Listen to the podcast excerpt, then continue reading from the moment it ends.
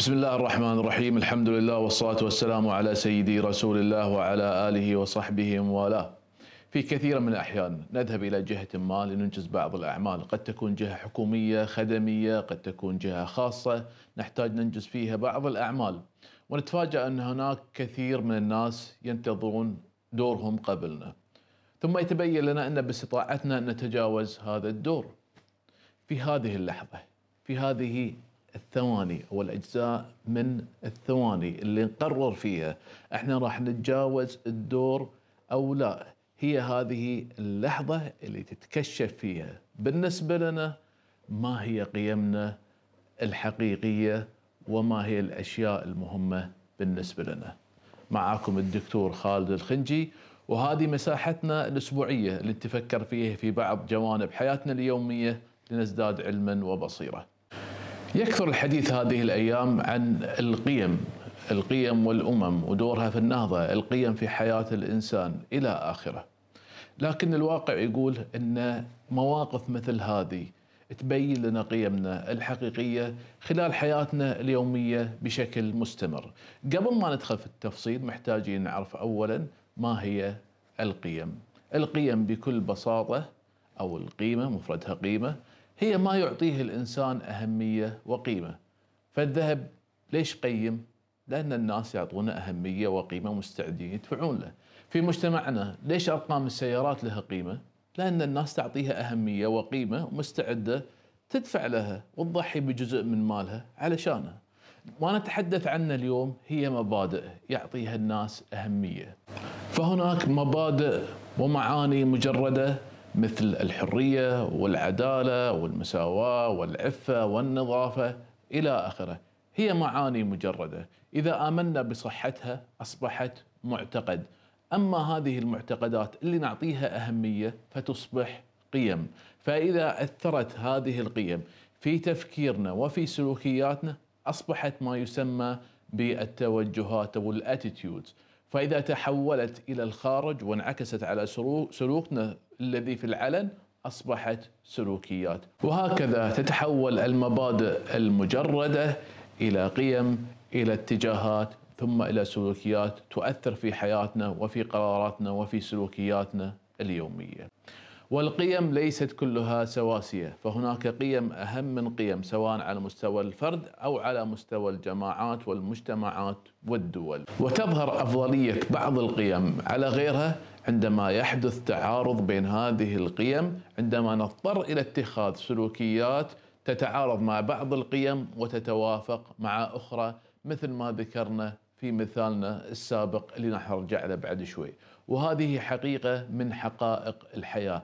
إحنا دائما نفاضل بين قيمنا في قراراتنا اليومية. ليس بالضرورة أن إحنا قاعد نتكلم عن أحداث كبيرة وأفعال كبيرة وأشياء تاريخية لكن على مستوى الحياة اليومية والتفاعل مع الناس وحتى التعامل مع الذات إحنا نفضل ونقرر ما هي القيم الأهم الأهم بالنسبة لنا. وأغلب الناس يمارسون عملية التفاضل بدون ما يدركون أي القيم مهمة بالنسبة لهم، هي غالبا عملية تلقائية تحدث في جزء من الثانية لأن إحنا محتاجين نتخذ هذه القرارات ومالك سلوكياتنا بدون ما نتفكر فيها في حياتنا اليومية.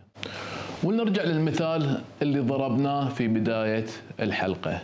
هل تنتظر أنت دورك وبالتالي تلتزم بمبادئ مثل المساواة والعدالة واحترام حقوق الآخرين ولا هذه كل المبادئ ما تسوى بالنسبة لك الخمس دقائق اللي راح توفرها لما تتجاوز الدور.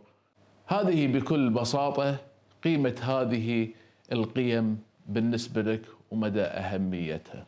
نروح حق مثال حياتي ثاني. في مراحل مختلفة من حياتنا تنعرض علينا وظائف أو مجموعة من الوظائف، كل وظيفة لها ميزة، هذه تعطيني راتب عالي هاي تعطيني مرونة هاي تعطيني تنوع هاي تخليني أشتغل في منصب له برستيج معين. وأحيانا ما تكون كل هذه القيم متوفرة في وظيفة واحدة أو في عرض عمل واحد فأنا محتاج أقرر شو الأهم بالنسبة لي. وهني يجي تعريف القيمة الأهم وتفضيل القيم على بعضها البعض. بعض الناس المال هي هو القيمة الأعلى بالنسبة لهم. ما يهم إيش الوظيفة ما يهم إيش كثر بيبذل جهد فيها ما يهم إيش الأشياء اللي بيسويها أو المهام؟ أهم شيء الراتب يكون أعلى شيء ممكن. وبالتالي هذا الأمر مقدم بالنسبة لهم. بعض الناس لا يبون دوام أقل لأنهم يبون يستمتعون بحياتهم أو يبون يقدمون أدوارهم في مع العائلة أو مع أدوارهم كأصدقاء أو أيضا متع الحياة أو هواياتهم يكون له دور في حياتهم لجانب وظيفتهم حتى لو كانوا بيتنازلون عن جزء من الراتب أو البرستيج أو إلى آخره. وهني تظهر قيمة حتى ممكن تتحول إلى رقم بالنسبة لقيمك. إذا كانت الهوايات مهمة بالنسبة لك كم مستعد تاخذ وتتنازل عن هذه الهوايات بسبب عملك هل زيادة 5000 في راتبك تسوى انك تتنازل عن هواياتك 10000 20000 30000 50000 500 ريال أنت تقرر هذه القيمة اللي هي الهواية أو وقت الفراغ شنو أهميتها وشنو قيمتها بالنسبة لك؟ أو لما تكون مثلا مسؤول عن مناقصات وتأتيك شركة أو جهة معينة تحاول تعطيك رشوة حتى أنك ترسي المناقصات عليهم. كم مستعد تاخذ علشان تتنازل عن مبدأ الأمانة؟ فكر فيها. بعض الناس ربما يكونون فقراء لا يتنازلون عن هذا المبدأ أبدا لسبب أو لآخر. وبعض الناس عندهم فلوس كثيرة ومجرد أقل رقم ينعرض عليهم مستعدين يتنازلون عن هذه المبادئ. أو في مثال آخر متعلق بالمال قضية الزكاة. لما الإنسان ما تكون فلوسه وايد زكاته قليلة المبلغ بسيط. لكن لما يصير عنده مليارات وزكاته تصير عشرات ومئات الملايين هل مستعد إنه يطلع الزكاة فعلا؟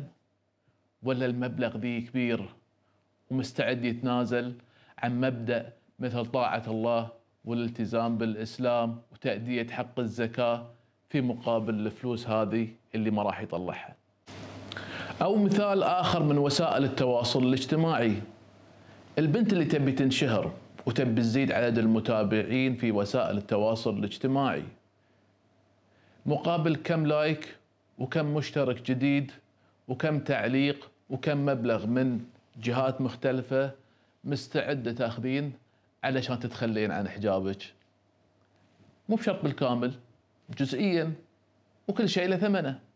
والأخ المسؤول إذا طلب رأيك في موضوع معين من مسؤول أكبر منك هل مستعد أنت تقول رأيك الحقيقي؟ حتى لو كان يتعارض مع رأي المسؤول اللي أكبر منك ولا تفضل السلامة وتحافظ على منصبك وتقول اللي يبي يسمعه المسؤول الكبير. هذه كلها أمثلة من حياتنا اليومية نتعرض لها في مراحل مختلفة لكنها في النهاية تبين لنا ما هي القيم الحقيقية بالنسبة لنا واللي مستعدين ندفع ثمن في مقابل المحافظة عليها وفي المقابل ما هي القيم اللي مستعدين نتنازل عنها حتى ولو كان بثمن بخس. وما زلت أذكر قول واحد من التجار لما قال وعبر عن مبدأ يؤمن فيه قال كل واحد له ثمنه. في واحد ثمنه 5000 وواحد ثمنه 20 مليون. هذا على الأقل المبدا اللي هو يؤمن فيه وبهذه الطريقة يتعامل مع الناس. لكن هني هو ما قاعد يتكلم انه هو يشتري الناس إنه خاسه ولت لكنه قاعد يتكلم عن كم الناس مستعدين ياخذون علشان يتنازلون عن مبادئهم. ليس كل مبدأ قيمة ولا كل قيمة ذات أهمية. كلما كنت أنت مستعد أنك تتبع هذه القيمة بدون تفكير وبدون تردد كلما كانت قيمة عالية بالنسبة لك. وكلما كنت مستعد تتنازل عنها بشكل تلقائي وبدون تفكير كلما كانت فعلا ليست قيمة حقيقية بالنسبة لك. أغلب الناس لا يستطيعون أنهم يعيشون في هذه الحالة من التناقض الواضح بين القيم المهمة بالنسبة لهم يسمونه في علم النفس التنافر المعرفي cognitive dissonance. فش يسوون علشان يتعاملون مع هالحاله أول طريقة يلجا فيها الإنسان علشان يخفف من حالة التوتر الناتجة من هذه التناقضات إنه هو يبرر حق نفسه سلوكه. يقول كل الناس يسوون كذي. أو الشخص اللي حصل فلوس حرام يقول لا هذا رزق الله أعطاني إياه. والبعض يلجأ إلى تقليل أهمية هذا التناقض. فإذا كان الإنسان يقول الصدق مهم وقال أنا اضطريت أكذب وهذه كذبة بيضة. هذا نوع من من تقليل أهمية التناقض. أما الإنسان الواعي اللي عنده هدف اللي حريص إنه هو يلتزم بقيم معينة وجد نفسه في حالة تناقض أو حالة تضارب بين القيم غالبا ما يفكر بشكل عميق في القرارات اللي تواجهه حتى فعلا يلتزم بالقيم اللي يعتقد فيها. حتى صار وانه تضارب مع بعض القيم في سلوكياته وخالفها. تلاقيه يتفكر في نفسه ويحاول يعرف ليش سوى كذي ويحاول في المرة الثانية والمرات القادمة إنه هو يلتزم بالقيم اللي تشكل أهمية وأولوية بالنسبة. له فاحرص إن أنت تعرف قيمك واحرص إنك تعرف هذه القيم من وين جاية وعلى إيش مستندة. وشن هي أهميتها الحقيقية بالنسبة لك؟ حتى تشكل لك بوصلة في حياتك. اليوم ركزنا على القيم والفرد وتعامل الإنسان وسلوكياته اليومية وانعكاس القيم عليها. الأسبوع القادم بإذن الله راح نتحدث عن القيم والمجتمع والدول والحضارات والتناقضات اللي تصير بينها. إذا عجبتكم هذه الحلقة أرجو أن تضغطون على زر الإعجاب. وإذا كان عندكم سؤال أو تعليق تتركونه تحت في مجال التعليقات. وإذا كان عندكم اقتراح أو موضوع ودكم أن نتحدث عنه في حلقات مقبلة أرجو أيضا أنكم تقترحونه في مكان التعليقات. والسلام عليكم ورحمة الله وبركاته.